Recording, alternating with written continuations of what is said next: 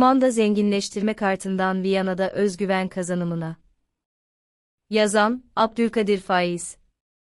Çeviren, İslam Özkan.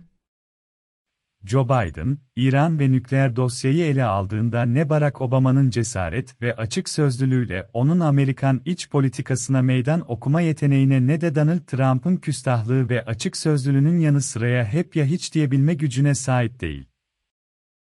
Nebi'den İran'la diplomasi ipine bütün gücüyle asılmak istiyor, ne de müzakareleri bütünüyle askıya alma konusunda özgüven gösterip masayı devirebiliyor.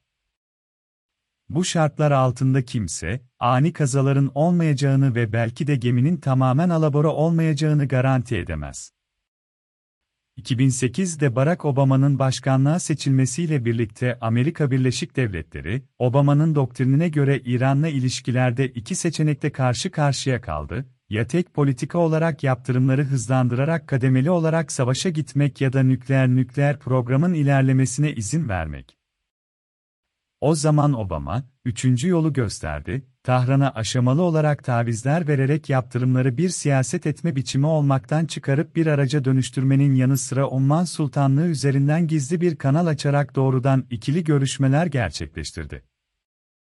Görüşmeler neredeyse tamamen çökme tehlikesi yaşarken İranlılara Washington'un sıfır zenginleştirme gibi bir derdi olmadığı yönünde sinyaller göndererek nükleer tesisleri üzerinde benzeri görülmemiş kısıtlamalar ve denetimler getirmek koşuluyla uranyum zenginleştirmesini kabul edeceği mesajını iletti. Nükleer anlaşma bu şekilde doğdu. Obama Beyaz Saray'dan ayrıldıktan ve Trump Amerika Birleşik Devletleri Başkanlığını kazandıktan sonra, ikincisi anlaşmadan tek taraflı olarak çekilmeye karar verdiğinde İran, her türlü yaptırımla kuşatma altındaydı ve sıfır zenginleştirme ilkesi, Amerikan taleplerinden biri olarak yeniden gündeme geldi döndü. Bu ise nükleer anlaşmaya büyük bir darbe vururken anlaşmanın dengesini yitirmesine ve ölüm döşeğine girmesine yol açtı. Amerika'nın geri çekilmesinden sonraki yıllar boyunca yaptırımlar ve azami baskı politikası, Tahran'ı teslim olmaya ve Washington'un şartlarını kabul etmeye sürüklemeyi başaramadığı için Obama'nın söylediklerinin doğru olduğu kanıtlandı. İran tarafından açıklanan ve aşama aşama uygulanan zenginleştirme programı adım adım ilerledi. Savaşa yönelme fikri ise keskin bir tartışma konusu oldu. Trump yönetimi, Orta Doğu ve uluslararası durum üzerindeki büyük maliyeti ve feci yansımaları nedeniyle anlaşmanın askeri boyutunu inandırıcı bulmadı. Herkes olduğu yerde kaldı, ne Amerika Birleşik Devletleri yaptırımları Tahran'ı boyun eğmeye zorlamak için yeterliydi ne de İran'ın nükleer uygulamaları net bir Amerikan geri çekilmesini sağlayamadı, ikisi arasında her şey donmuştu.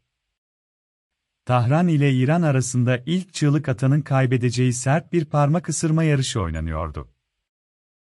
Bugün, Biden Beyaz Saray'dayken, Amerikan başkanının önündeki seçenekler sınırlı görünüyor, savaş seçeneği eskisi kadar mümkün değil, başarısızlığı kabul etme seçeneği de mümkün görünmüyor. Bu nedenle tüm aktörler nezdinde, en azından teorik olarak ve kısa vadede nükleer anlaşmanın alternatifi olmadığı yönünde bir kanaat oluştuğunu görüyoruz. Biden yönetimi, açıktan, anlaşmayı canlandırmaya ve Tahran'ın nükleer programını 2015'teki haline döndürmeye ve bunu bir sonraki adımı düşünmek için bir zemin olarak benimsemeye çalışırken bu yönde hareket ediyor. Bu tercih, Amerika Birleşik Devletleri'nin müttefikleri olan Suudi Arabistan ve İsrail'in yanı sıra Amerikan Kongre çatısı altındaki Cumhuriyetçi senatörler tarafından bir kez daha reddedilecektir. Bütün bunlar, Cumhuriyetçilerin 2024 yılında bir sonraki Amerikan başkanlık seçimlerini kazanacak olursa şu an nükleer anlaşmayı yeniden diriltmek mümkün olsa bile anlaşmadan bir kez daha çekilebileceklerini gösteriyor. Amerika Birleşik Devletleri Başkanlığı'nın neden olduğu bu kısır döngü, siyasi ve güvenlik anlamda taktiksel olarak bundan fayda sağlasalar bile, stratejik anlamda İranlılar ve nükleer programları için rahatsız edici görünüyor. Şayet bir Amerikan başkanı nükleer anlaşmayı imzalar ve kabul eder, Amerika Birleşik Devletleri de Tahran için stratejik öneme sahip anlaşmanın ekonomik kazanımlarından mahrum bırakılarak anlaşmadan çekilir ve iptal edilmesi için çalışırsa, o zaman bu durum Tahran rejimini de merkezi bir soruya doğru sürükler. Şayet her şey Amerikan seçmeninin tercihi ve ekonomik önceliklerine bağlıysa, nükleer anlaşmayı yeniden diriltmek için bütün bu politik çabaların pratik faydası nedir?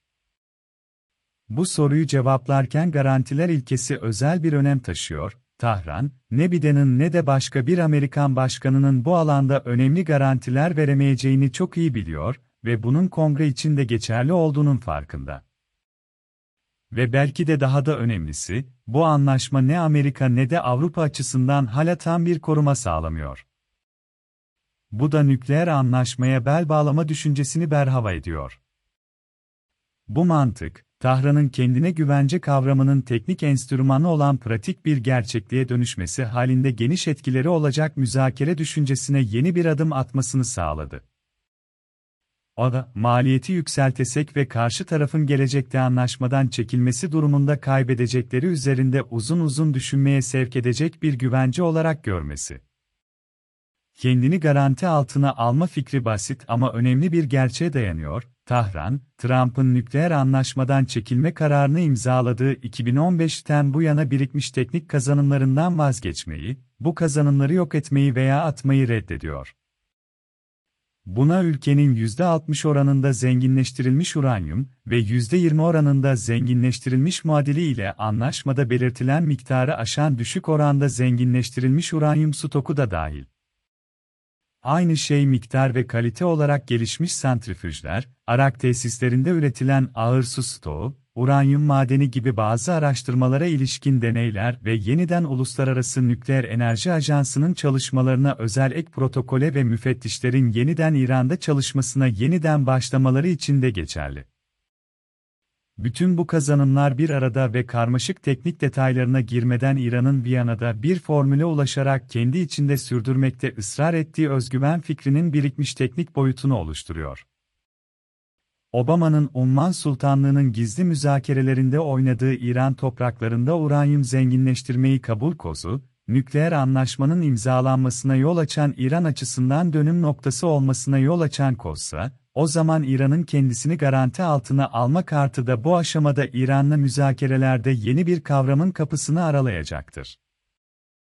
Ve Tahran'ın gelecekteki herhangi bir nükleer anlaşmayla ilişkilenmesi, pratikte İran'ın, Trump anlaşmadan çekildiğinde olduğu gibi 20 ay içerisinde değil anlaşma öncesindeki nükleer programa sadece birkaç hafta içinde dönmesi anlamına gelecektir. Bu olursa, İran ve nükleer programı hakkında konuşulduğunda herkesin yeni yaklaşımlar ve yeni belirleyiciler gerektiren yeni bir aşamaya girmiş olacak.